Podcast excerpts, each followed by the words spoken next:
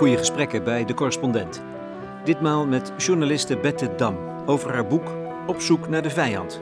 Portret van de Taliban. Heerlijk uitzicht over de stad.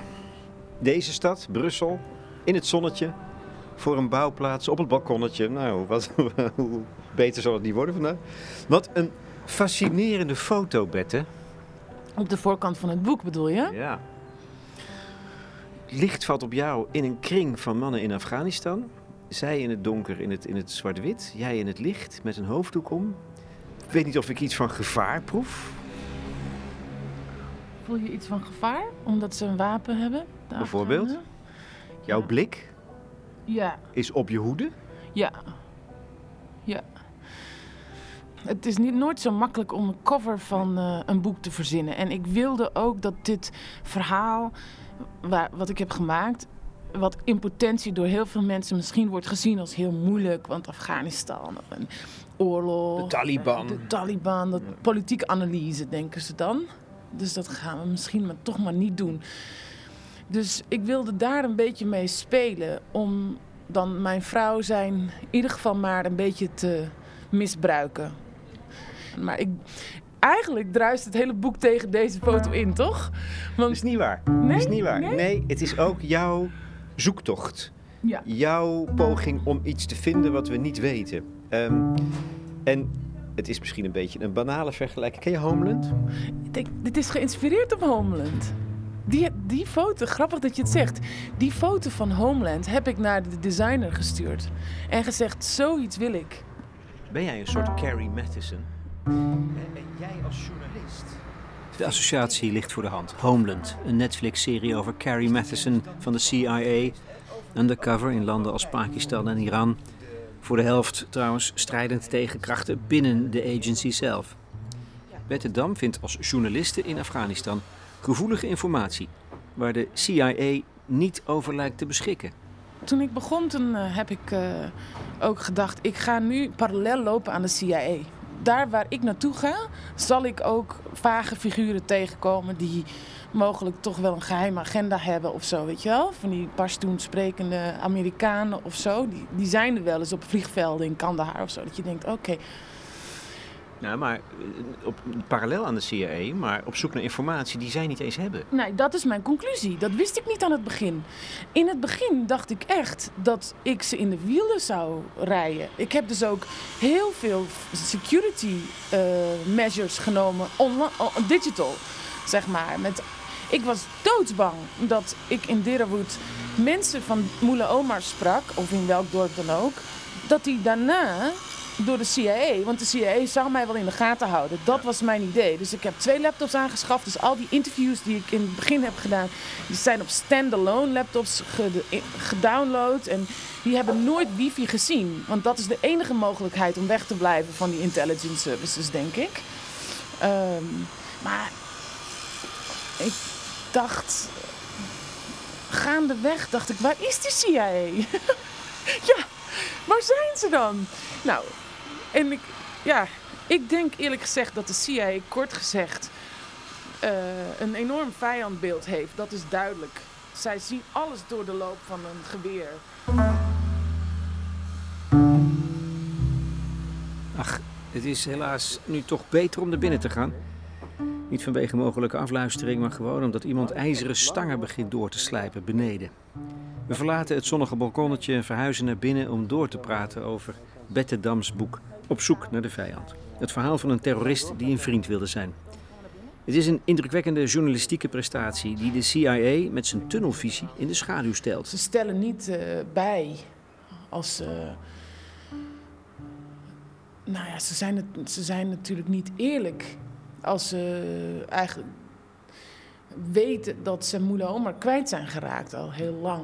Mullah Omar is de leider van de Taliban die je eigenlijk bent gaan zoeken. Ja, dus dat was mijn terrorist, zullen we maar zeggen, waar ik, eh, een, eh, waar ik een verhaal over wilde maken. En eh, ja, dus de, de CIA ehm, is druk. Ze hebben namelijk veel mensen op de Most Wanted lijst over de wereld. Ze zien ook grote delen van de wereld als potentiële terroristen haarden.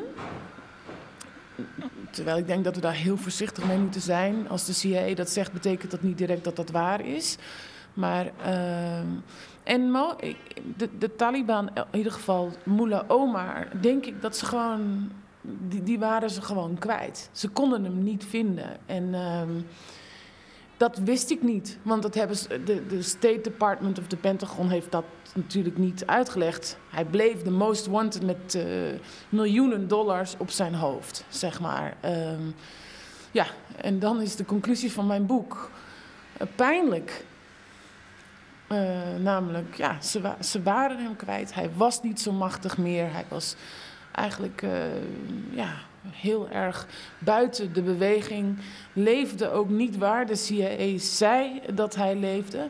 Maar hij leefde gewoon, ja, hij leefde op, eigenlijk pijnlijk genoeg een korte afstand van een Amerikaanse basis in de provincie Zabel. Uh, ja. Ai, ai, ai. En daar kwam jij achter, in je eentje. Heb jij jezelf in gevaar begeven om die informatie te vinden? Nou, ik Um, kijk, dat die vraag die komt ook voort die jij stelt uit de aanname dat Afghanistan een war on terror country is. Die aanname wordt jou toegespeeld vanuit Washington. En die aanname is veel te vaak omarmd door westerse journalisten die veel te dicht bij die overheden staan. Dus mijn uh, tocht naar deze Most Wanted was veel makkelijker ja, dan ik dacht. En ik wil ook graag niet de boodschap die ik veel te vaak krijg nu, is dat ik een heldin ben. En ik, uh, er is iets niet gelukt in mijn boek dan. Want ja, mijn bedoeling was juist dat het dus eigenlijk veel makkelijker was. Secretarissen van Moula Omer woonden in villa's in Kabul bijvoorbeeld. Hè? Daar kan ik gewoon heen.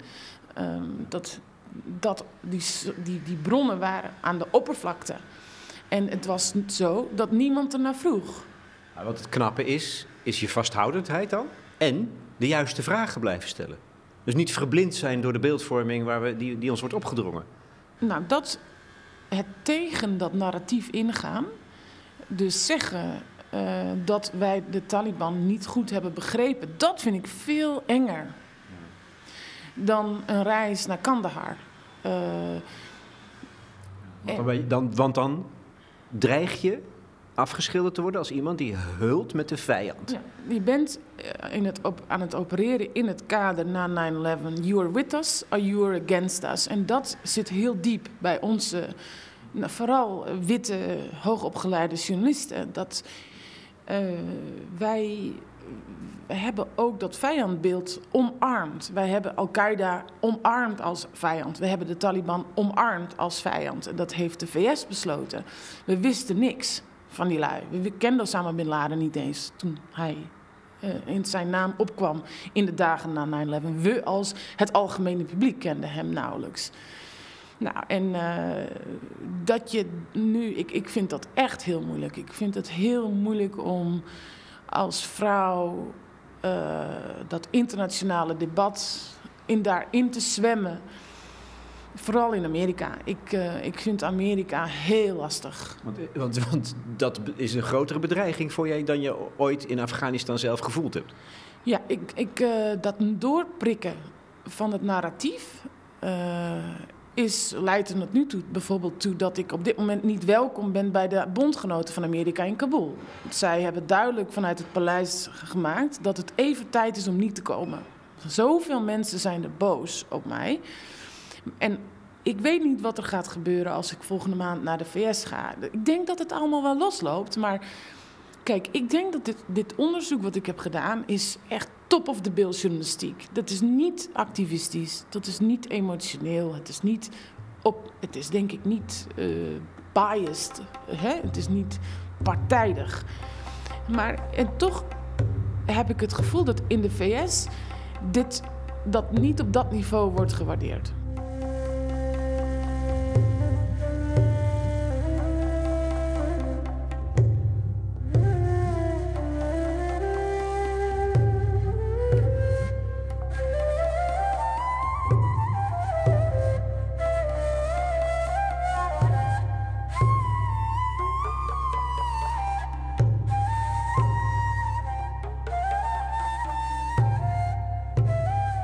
Dan zijn er een paar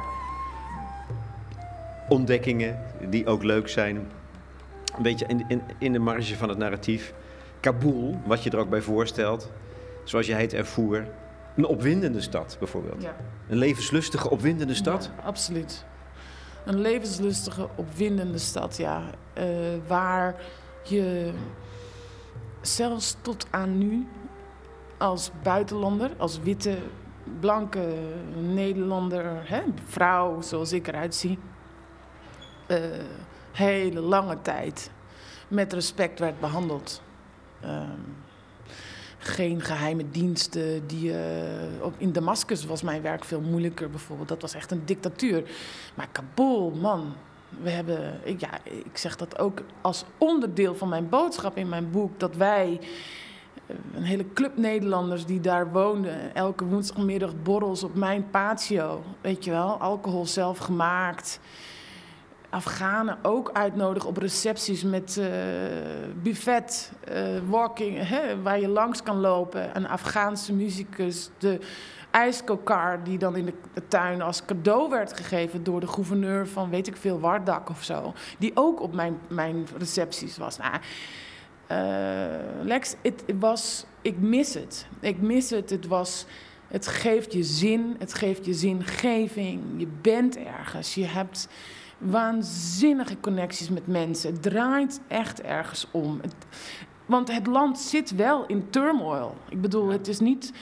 Uh, ik denk dat het misschien een beetje vergelijkbaar is met Jeruzalem. Als je daarheen gaat, daar staat zoveel op het spel ook. En dat was in Kabul ook. We waren elke dag voorpagina nieuws, hè? Om soms gekke redenen, ja. Maar we waren het wel. Dus iedereen keek naar ons. En dat, dat voel je je presteert, je wil, je wil daar iets aan teruggeven. Ik wilde daar, als ik op, af en toe op CNN was, dan zei ik, kan ik drie minuten meer hebben? Want dan kan ik uitleggen dat die aanslag misschien toch niet was zoals we dachten. Nou ja. dat kreeg je dan niet? Soms wel. Ik heb wel een show, uh, een, een, een, uh, een, zeker een keer 20 minuten gehad. Uh, omdat ik er echt om vroeg. Maar goed, op elkaar aangewezen. Vitaal. Ja. Leven. Zin leven. Totaal totaal. Uh, mensen die dan op mijn diner, diners kwamen. We hadden een huis zonder bewaking, uh, zonder prikkeldraad. gewoon een prachtige tuin. Ja, dan kwam de, de, adviseur van de president langs. Maar dan kwam ook een ander onderzoeker uit Italië langs. En die was net terug uit een Taliban-gebied. En die zat dan met een wijntje te beschrijven dat hij die Taliban-leider benaderde en dan om hem heen in de nacht. En om hem heen overal ineens lichtjes op de bergen aan zag gaan. Want dat waren zijn bewakers van, van, van een of andere militie. Die dat dan, nou, dat, dat zal ik nooit vergeten. Dan zit je daar en dan, ja, dan voel je zo middenin waar het voor mij om draaide. En ik, ik zat natuurlijk ook op een groot verhaal. Ik wist dat ik zat ook echt uh, op, de, op de scherpst van de snede in dit, in dit conflict. Ja. Nog één facet ja. is bijvoorbeeld dat je uh, reist en diep doordringt in de, de, de, het land zelf. En dan kom je ook plekken tegen waarvan ik denk, oeh, paradijs. Ja, dat Dirrawood zeker, ja. Ja. Beschrijf het eens. Dat was mijn eerste keer. Ik ging naar het huis van de Most Wanted Terrorist waar hij opgegroeid was, ja. Ja, dat zal ik niet vergeten. Die foto op de voorkant van het boek komt ook uit die tijd. Want ik was met een fantastische collega Joël van Hout, een Nederlander. En die wilde alleen maar mee in het begin. En uh, ja, we reden weg. Uh, we hadden al heel veel... Uh, barrières overwonnen. Hè? Je gaat Kabul niet uit als buitenlandse journalist zo snel. En als je dan gaat, dan ga je toch naar hoofdsteden. Maar wij gingen niet naar hoofdsteden, we gingen naar kleine stadjes waar enkele verbindingen waren. En vanuit dat stadje hadden we fantastische Afghaanse collega's die zeiden: We kunnen gaan naar dat huis. Het is, het is uh, nou, wat is het? Twee uur rijden, zoiets. dat is veel langer. Ja, en de weg was super slecht. Maar oh, oh, oh, wat een tocht. Ik kan hem je uittekenen. Ik kan hem je gewoon niet alleen omdat het prachtig is qua kleuren in de bergen. De bergen hebben alle kleuren van de regenboog.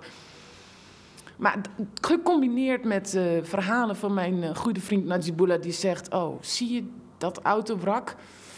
Ja, dat is dus uh, vier weken geleden gebeurd, want zo en zo kwam er langs en die en de, nou, zo. Of iets verderop, dus die mooiheid gecombineerd met een verhaal over de nomades, die dan ook werd, worden misbruikt om wapens te transporteren van een naar de ander. Ja, en je rijdt Derenwoed binnen en dat is dus licht, dat de plek van Moela ligt achter een wand van steen hoog. En er is een, gaat een weg doorheen. Dus je ziet alleen maar bergen om je heen. En ineens daardoorheen ligt voor jou groen. Gewoon groen met water.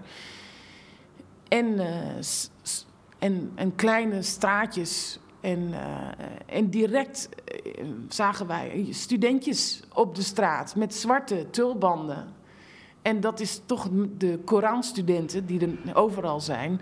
Die zien er zo uit. Ja. En dan blijkt dus, die most wanted man. Er staat 10 miljoen dollar op zijn hoofd. Ja. Geboren te zijn in het paradijs. Zoiets. Ja in een paradijs, in een wereld ook uh, van, van, van ja, een dorpse wereld, van naar binnen gekeerde. Het, het, het wekt de indruk van een, een bijna middeleeuwse kloosterlijkheid. Ja. Het heeft iets met die weeshuizen van die kloosters te maken. Ja, daar moest ik ook aan denken. Je moet je voorstellen dat, de huisjes van zo'n gehuchtje is allemaal leem. Blauwe riviertjes, groen, maar leme woningjes. En één van zo'n hokje is dan het schooltje, de, de, de religieuze school, madrasa, hujra noemen ze dat dan. En Moele Omar, zoals we weten, eh, of als ik uitleg, is een wees en hij woont daar. Hij woont. Zijn wereld is dat hokje. Dat hokje staat in een omgeving die je moet begrijpen, wil je Moele Omar begrijpen. Dus ik heb heel erg in die omgeving, ik ben wel vijf keer heb ik deze weg afgelegd om weer te gaan en weer te gaan en te snappen. Want het hele concept van wat er in die hokjes gebeurde was totaal onbekend. Ik kon het niet vinden in de academische wereld hier. En, en, ja. en, en ze zaten daar de, de Koran te lezen. Ja. En te bestuderen. Ja. En terwijl de, de rest. Van, er was eigenlijk geen andere wereld dan dat. Nee. Er was geen andere wereld. Er was uh, in de tijd van zijn jeugd. Dus dan hebben we het over de 70er jaren, 60, 70er jaren. Waren ze ook een beetje als zeg maar die duizenden en duizenden en duizenden Koranstudenten die totaal verspreid zaten over heel Afghanistan. Niet in die grote madrasas zoals we ze wel eens op de televisie zien. Met kep, keppeltje van die witte hoedjes op en dan Allahu Akbar schreeuwend. Nee, dat, dat, dat is er helemaal niet. Die, die, die schooltjes waren heel bescheiden. Er was ook niet een er stond een moskeetje naast, maar dat was vierkant. En dat was niet een grote minaret met een luide oproep. Nee, er staat in die tijd van Moele Omer staat er een man met zijn handen aan zijn mond te schreeuwen: Kom naar het gebed. Dat is alles. Heel, ja, heel onschuldig. Heel en eenvoudig dus. Puur, echt de, de pure eenvoud. Ja. En zelfs schoonheid zou ik zeggen. Ja, Zoals jij het beschrijft. Ja, ik, ik was wel. Ik beschrijf ook wel de, hard, de hardheid van de, de. Bijvoorbeeld wat je ook nu wel ziet in, in uh, die discussies in West in Amsterdam. Dat op die madrasses bijvoorbeeld nog geslagen wordt. Mhm. Dat gebeurde daar ook. De striktheid van zo'n moela hangt een beetje af van de persoonlijkheid van de voorganger. Van die klasjes. Maar dat was ook wel heel strikt en zo. En er wordt ook niet creativiteit gepropageerd. Je moet volgens de letter van de, van de Koran leven enzovoort. Maar er was inderdaad, wat ik ook ontdekte, de manier van geloven is het. Nou, bijvoorbeeld dat Soefisme heeft niks te maken met dat Wahhabisme vanuit uh, Saudi-Arabië, waar Osama bin Laden bijvoorbeeld mee te maken had. Soefisme is wat we kennen uit Turkije. En is een variatie daarop, een orthodoxe variatie, maar wel een variatie van veel bidden, veel mediteren, om graven heen dansen. Niet altijd met hele luide muziek, maar wel echt veel gedichten lezen. Meer de mystieke variant van de islam. En die, dat is de bakermat van de Taliban-beweging. En Taliban betekent letterlijk Koranstudent. Ja, dat is de, waar de Koranstudenten in groot worden, maar dat is ook waar Karzai in groot is geworden. Dat is gewoon Afghanistan.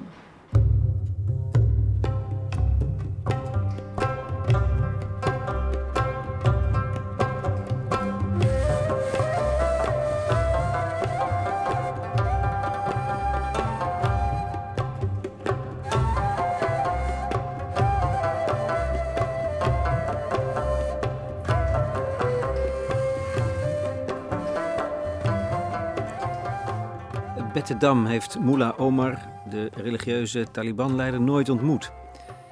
Wat ze wel achterhaalt is dat hij uiteindelijk in 2013 in vrijwillige afzondering is overleden aan de TBC, op loopafstand van een Amerikaanse basis. Hij die door de Amerikanen altijd is afgeschilderd als gevaarlijke, extreem gevaarlijke terrorist. En dat vanwege het feit dat Osama bin Laden domicilie had gevonden in Afghanistan en van daaruit de aanslagen op de Twin Towers had beraamd. Maar als Omar niet een terrorist was. Wat voor man was het dan wel? Dat terroristenlabel, zeg maar, als we het even vanaf de uitkomst beginnen en dan terugdraaien, zeg maar. Hij is de terrorist geworden, zeker na 9-11, want hij wilde Osama bin Laden niet uitleveren. Nou, dat is nu inmiddels alweer 18 jaar geleden, maar zo is de oorlog begonnen. De Global War on Terror is zo begonnen. En... Ehm, Mullah Omar is de terrorist geworden omdat hij Osama bin Laden weigerde uit te leveren. Die weigering is door de Amerikanen, Amerikaanse overheid gezien als een instemming met het beleid van Osama bin Laden. Meaning omarmen van de internationale jihad. Het omarmen dus van het anti-westerse agenda. Het aanvallen van de Twin Towers is iets waar Mullah Omar van wist en waar Mullah Omar ook aan meedeed. Hij heeft meegeholpen in de planning. Dat beeld uh, werd, werd geschetst. En dat hadden ze nodig om het land echt in te nemen. Ja. En, en, en die, uh, die overheid, de regering van de Taliban te verwoesten eigenlijk. Ja. En daarmee ook heel veel mensen trouwens. Ja, daarmee ook heel veel, uh, heel veel mensen. De, het politiek most, heel erg sensitieve is die relatie. Waarom? Omdat de Amerikanen geweigerd hebben, en de journalistiek ook, om opnieuw naar die alliantie te kijken. En daardoor is dat een fabeltje gebleven dat in de lucht is gebleven. En daar, waardoor de interventie door kon blijven stormen in, in Afghanistan. De Taliban heeft hem uiteindelijk ook omarmd. Nu. Dat fabeltje bedoel je? Ja, want dat was in hun voordeel. Om tegen Amerika... Ja hoor, we werken met Al-Qaeda samen we, hebben, we haten jullie nu zo erg dat we dat ook niet zomaar terug gaan nemen.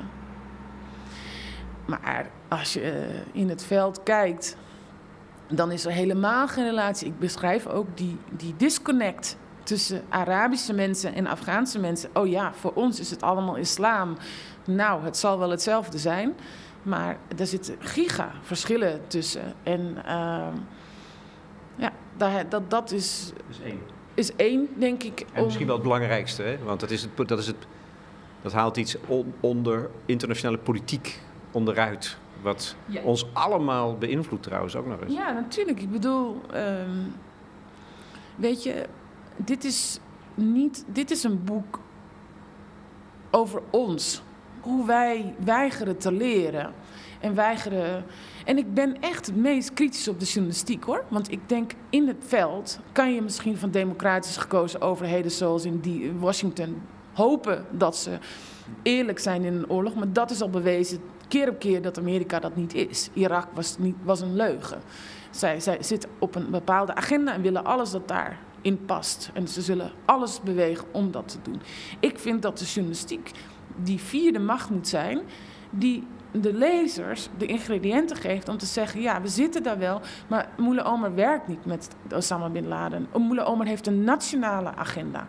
Die wilde een islamitische staat oprichten in Kabul. En oh ja, laten we ook nog eens even kijken naar het concept islamitische staat. Want daar worden we ook heel zenuwachtig van. Van het woord sharia worden we ook heel zenuwachtig van. Om allerlei redenen. Maar la, de, er, daar zit... Laten we eens naar kijken dan. Heb, je heb je ook in dat opzicht een andere Taliban ontdekt? Dan? Ik denk dat de Taliban misschien wel door heel veel mensen, misschien nu wat minder, maar wel worden gezien als de barbaren die een vrouw naar de middenstip van een voetbalstadion brachten om haar dood te schieten. Ik zeg niet dat dat niet is gebeurd. Dat is gebeurd. Net zo goed dat dat in Saudi-Arabië gebeurt of in Iran. Uh, en het is alleen zo dat die manier van, van sancties, dus de manier van harde straffen, afhakken van handen, voeten voor een diefstal, het doodschieten van een man en een vrouw voor overspel. Dat stoot enorm af als je daarmee moet praten. En dat snap ik ook. Maar het zit wel, het is niet uit de lucht komen vallen. Zoiets is embedded in een structuur en in een context die, die, die het zo maakt dat ik bijvoorbeeld Jan Pronk aanhaal, die in die tijd namens de VN naar uh, de Kandahar gaat voor 9-11 en tegen de westerse pers zegt: misschien moeten we eens even een pas op de plaats maken hier. We, één, we weten niet veel van de Taliban. En twee, er valt mee te praten. En Iemand noemt hem in het boek, een Afghaanse vrouw, een goede man. Mullah Omar. Begrijp ik dat zijn drijfveer was niet uh, uh, gewelddadigheid en agressiviteit, maar veel meer rechtvaardigheid en vrede. En... Ja, dus dat, dat die staat die hij wilde maken, dat die inderdaad, uh, justitie was voor hem het allerbelangrijkste om als, als pijler van de islamitische staat. En um, dat is een heel lang verhaal, maar het komt voort uit een tijd van uh, bijvoorbeeld tribalisme, waar uh, leiders van families hun gang kunnen gaan als zij bijvoorbeeld een vrouw verdenken van overspel. Nou, daar worden allerlei moorden gepleegd op vrouwen die je niet hoort. Niet in de pers enzovoort. Dat gebeurt allemaal omdat dat in het tribalisme ook mag. Um, dat zijn dus de stammen waar Amerikanen dan juist ook mee samenwerken als vijand van de Taliban. Ja, dat is inderdaad zo scherp ligt het juist, toch? Ja, ja, ja zeker. De, de mannen die door Mullah Omar uh, en het Taliban-regime zeg maar, aan de kant geveegd zijn... omdat ze brutale warlords zijn die zelfverrijking doen... Die mannen die hadden die civil, de burgeroorlog in de jaren negentig behoorlijk op gang uh, gehouden, enzovoort, enzovoort. Moela Omar wilde daar een alternatief voor bieden. En, en in die zin vind ik het concept islamitische staat ontzettend interessant. De, er zijn veel uitwassen. Eén, er zijn, is te weinig informatie over wat een islamitische staat. En het Westen, zeg maar het Westen-Amerika, deelt met landen als Afghanistan, maar wil niet weten wat Afghanistan is. Er zijn heel veel mensen die een islamitische staat omarmen. Het is altijd een islamitische staat geweest. Die inrichting daarvan, hoe streng zullen de straffen zijn, is het. Is, ja, dat, dat is een belangrijk discussiepunt. Nu ook in de onderhandelingen met de Taliban. Ja. Maar het zijn dus twee kanten daarvan. Hè? Aan de ene kant heb ik ze door jouw boek leren kennen als, als, als uh, mensen die gedreven werden door een streven naar eigenlijk evenwicht. En, en het beëindiging van het geweld. En het beëindiging van de, de geldzucht hè, die eh, op de opiumhandel is gebaseerd. Dus gericht op vrede eigenlijk. Dat is de ene kant. En de andere kant is iets wat uit uh, van eeuwenlang herkomt, de manier waarop gestraft wordt. Ja. En met vrouwen wordt omgegaan. Dus dat is de balans dan, die, waar jij mee thuis komt, denk ik. Ja, precies. En dat is de balans ook die ik heb geprobeerd heel in detail uh, op te maken. Uh, zodat je er iets mee kan. In plaats van dat het het barbaarse regime blijft waar je niks mee kan. En uh, door het uit te spellen, uh, ook de dingen die Moela Omar niet onder controle had. Bijvoorbeeld het slaan van vrouwen op straat als je de pols niet bedekt was of de enkel niet bedekt was. Hè. Er werd gewoon geslagen met zwepen en zo. Nou, dat is iets wat Moele Omer absoluut niet wilde. Daar was hij tegen, dat mag ook niet volgens uh, de sharia. Uh, je moet, als je een vrouw wil uh, punishen, bestraffen, langs een rechter. Langs een rechtbankje. Nou, die rechtbankje stelde niet heel veel voor, want het was een post-war situatie hè, in 1954, 6, 97. Maar hij probeerde het wel. Er zijn westelingen die in Kabul wonen en dan brachten de Taliban ze altijd naar de rechtbank. Kijk, kijk, dit is waar we trots op zijn. Dit is wat we doen. Um, nou, Omar was niet in staat deze, dat slaan van die vrouwen in Kabul, met name, om dat te stoppen. En ik leg uit waarom dat zo is. En ik denk dat dat ook, als je onderhandelt met dit regime, als je als land eh, nu ook weer connectie wil hebben met dit regime, is die informatie zo belangrijk. Je weet dan dat Moele Omar het niet wil. Dat is een heel ander beeld dan dat Moele Omar als de barbaar vanuit Kandahar zegt... ja hoor, sla er maar op los in Kabul. Uh, dit beeld geeft openingen. Je kan zeggen, oké, hoezo kan jij dit niet stoppen? Ben je eigenlijk wel zo machtig? Uh, wat heb je nodig? Uh, wat heb je niet nodig? Dat vinden we wel goed. Dat is een veel constructiever gesprek. In die context, daarmee, daarmee zeg ik niet dat ik het ermee eens ben. Ik, maar we kunnen niet anders. Dit is waar het land nu is, na 30 jaar oorlog. Hè? Ik denk, die harde straffen van de Taliban is ook een reactie op de onrust. Is ook een reactie om snel orde te scheppen. En, ja. en, en daar zit ook wel flexibiliteit in, als het rustiger wordt. Toch moet je daar, denk ik, ook Betterdam mee geworsteld hebben soms. Als, je, als je gaat zoeken naar het eerlijke beeld van de Taliban. Ja. Hoe, hoe heb je daar dan mee geworsteld? Ja, um,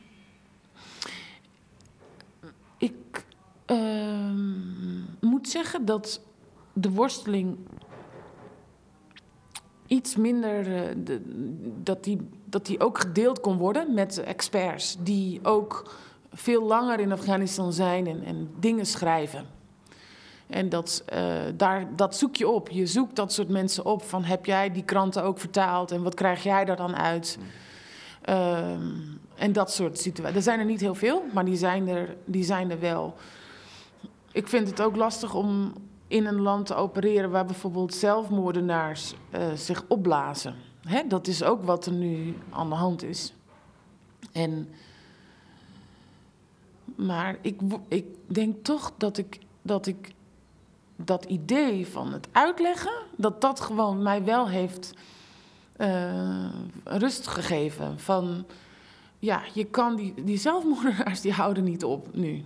Het blijft doorgaan. Elk jaar zijn er meer.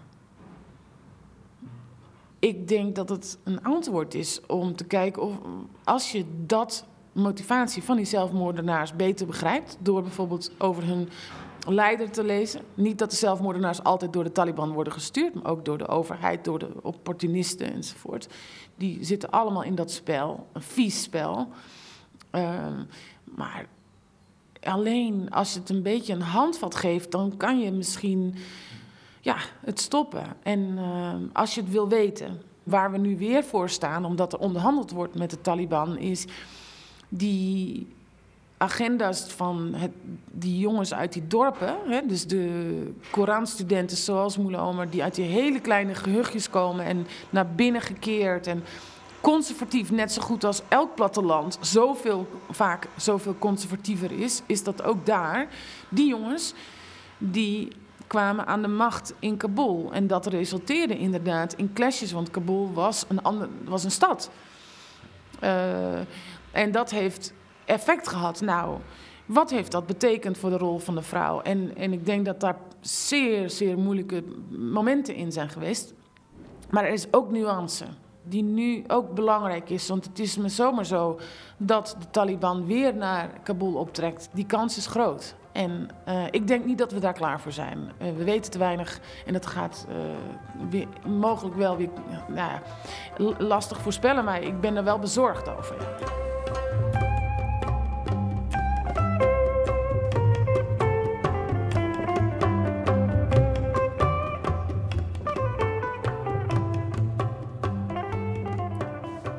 Misschien goed om nog even te recapituleren. Eerst streden de Taliban zij aan zij met de Amerikanen tegen de Sovjet-Russen. Die probeerden hun invloedssfeer in Afghanistan te vergroten. Toen die oorlog was afgelopen en de Amerikanen zich zo'n beetje van de ene op de andere dag terugtrokken, ontstond er een machtsvacuum en een burgeroorlog. Een wilde, vrede tijd. De Taliban kwamen in verzet tegen dat geweld, veroverden het land onder aanvoering van Omar, die zijns ondanks tot leider was gebombardeerd, en streefden naar een staat waarin alles draaide om, ik citeer, onbaatzuchtigheid, nederigheid, geduld, vergevingsgezindheid, zuiverheid, eerlijkheid en respect voor anderen.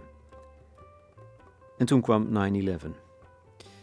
De Amerikanen vallen het land aan en schuiven Karzai naar voren als nieuwe leider en later ook president. Wat zou Bette Dam aan Mullah Omar eigenlijk hebben willen vragen als ze hem ooit had kunnen ontmoeten? Ja, ik zou een paar politieke vragen hebben gesteld, toch wel over. Ja. Terwijl je dat hele boek niet politiek wil zijn.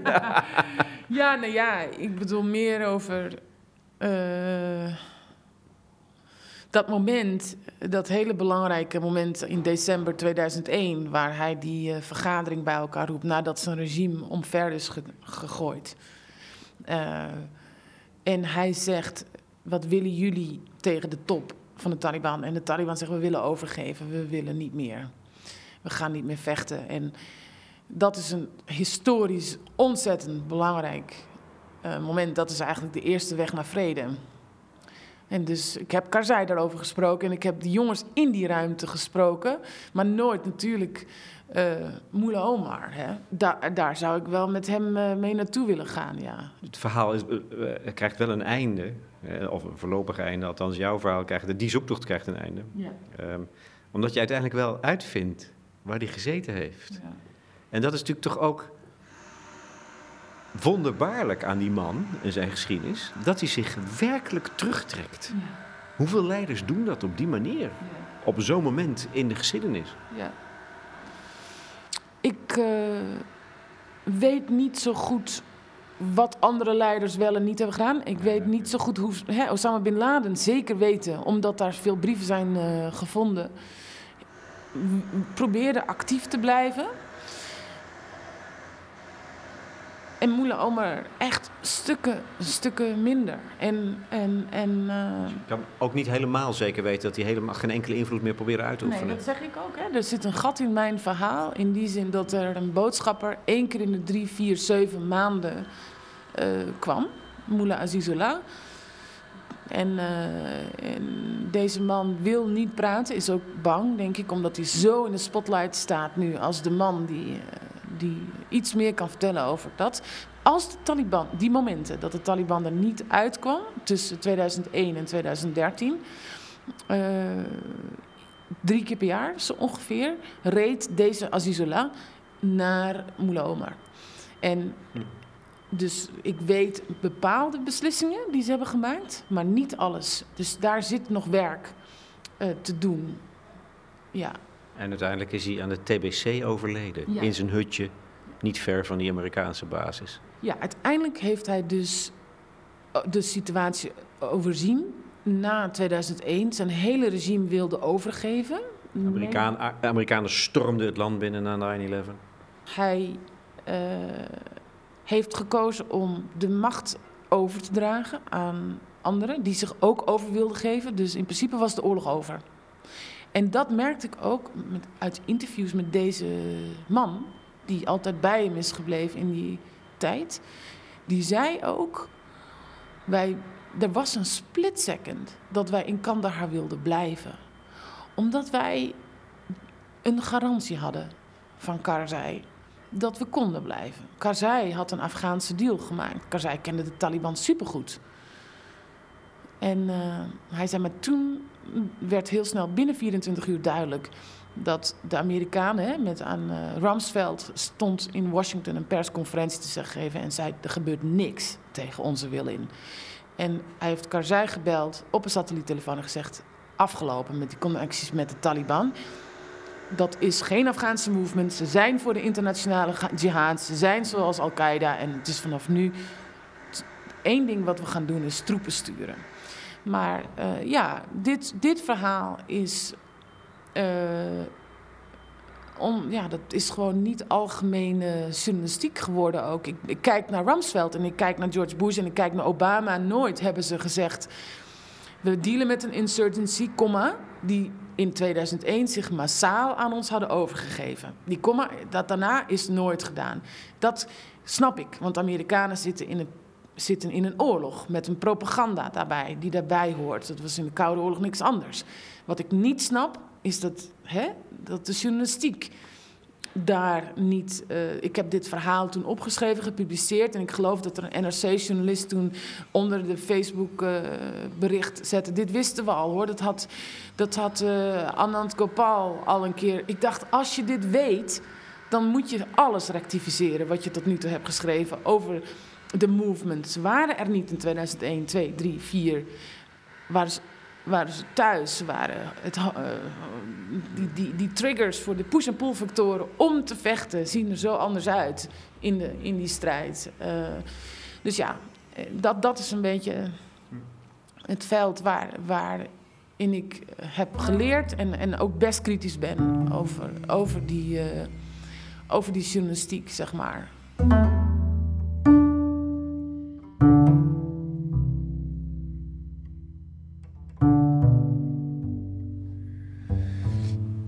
Je richt je pijlen op, op, de journalistiek. Niet op de politiek. De, eh, van de Amerikanen laat ik maar even liggen, dat is duidelijk. Maar de Nederlandse politiek. Dus we hebben uh, uh, meegedaan aan een internationale poging om daar nou ja, iets te doen met troepen, met soldaten. Maar gebaseerd op een volkomen foutieve voorstelling van zaken. Ja. En ook in Nederland wordt dat dus niet toegegeven, denk ik. Dat buitenlandse beleid. Is dat, nou ja, goed. Daar ben je in je boek vrij voorzichtig over. Maar ik denk dat je daar ook net zo goed heel stellig over bent. Daar. Ja, weet je, Alex, ik heb daarover nagedacht. Ik heb veel debatten gedaan, zowel met de Amerikaanse overheid als ook de Haagse. Defensie kent mijn werk van binnenuit. Uh, er zijn genoeg uh, generaals of commandanten die in Oeruzgan hebben gediend. Die zeggen, het, we hebben niet de vijand bevochten die we hebben gezegd. Dat we, we weten eigenlijk niet wie we gedood hebben. Zeer pijnlijk. Wie was de Taliban eigenlijk in 2006 toen de Nederlanders arriveerden in Oeruzgan? Wie hebben wij gedood en door wie zijn wij gedood? Uh, was dit een goede strijd, zeg maar. Ik, zeer pijnlijk, maar vaak genoeg heb ik natuurlijk als journalist uh, op moeten schrijven... dat de Nederlandse defensie dan, of de Amerikaanse defensie dan een generaal naar die familie stuurde. Waar iemand was omgekomen. En ik, ik, ik ja, wetende wat ik weet, stelde ik me die deur voor en die bel... en die man in dat uniform, of een vrouw, die dan moet zeggen... ja Hij is gestorven voor de dagen. waarvoor? Ja.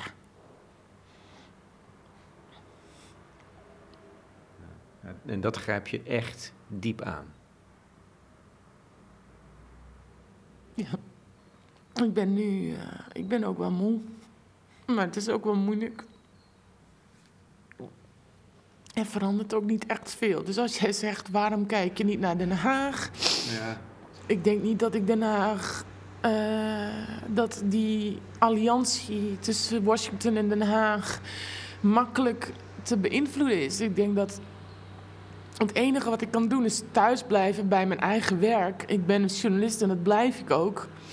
En ik zou graag met onze vakgenoten praten over. Hoe hebben wij Oeruzkan gedaan? Waarom zijn we niet eerlijker geweest? En Anders zeg je gewoon dat je het niet weet.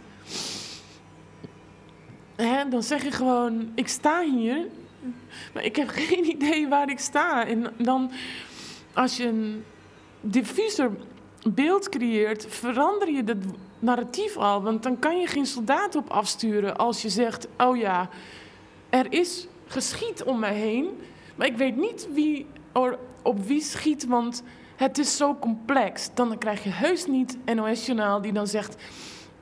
altijd die artikeltjes, dan eindigde met... nou, moeten we meer troepen sturen?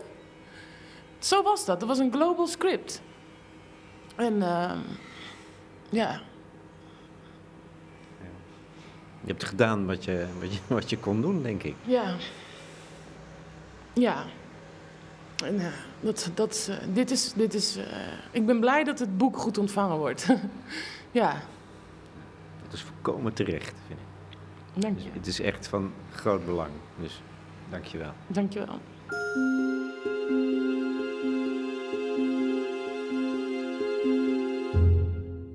Bette Dam in gesprek met Lex Bolmeijer voor de correspondent over haar boek Op zoek naar de vijand. Het verhaal van een terrorist die een vriend wilde zijn. Willen jullie in gesprek met Bette? Dat kan, althans voor leden, op het platform. Laat weten wat je vindt of niet begrijpt. Bette reageert. Verder kun je je abonneren op mijn nieuwsbrief. Dan krijg je bericht zodra er weer een nieuwe aflevering online is van mijn serie Goede Gesprekken. Nou, voor podcastliefhebbers is er veel te doen. Dat mogen duidelijk zijn. Goed nieuws van Joris Luijendijk, de Rudy en Freddy Show. Veel hoofdstukken die nu ook worden ingesproken van de collega's. Allemaal zeer de moeite waard. Ten slotte, de muziek die ik gebruikte in deze podcast was van Safar. Een live optreden waarbij ook jazz, twee jazzjongens moeiteloos hun weg vinden in die traditionele Afghaanse muziek. En een solo van Tony Overwater.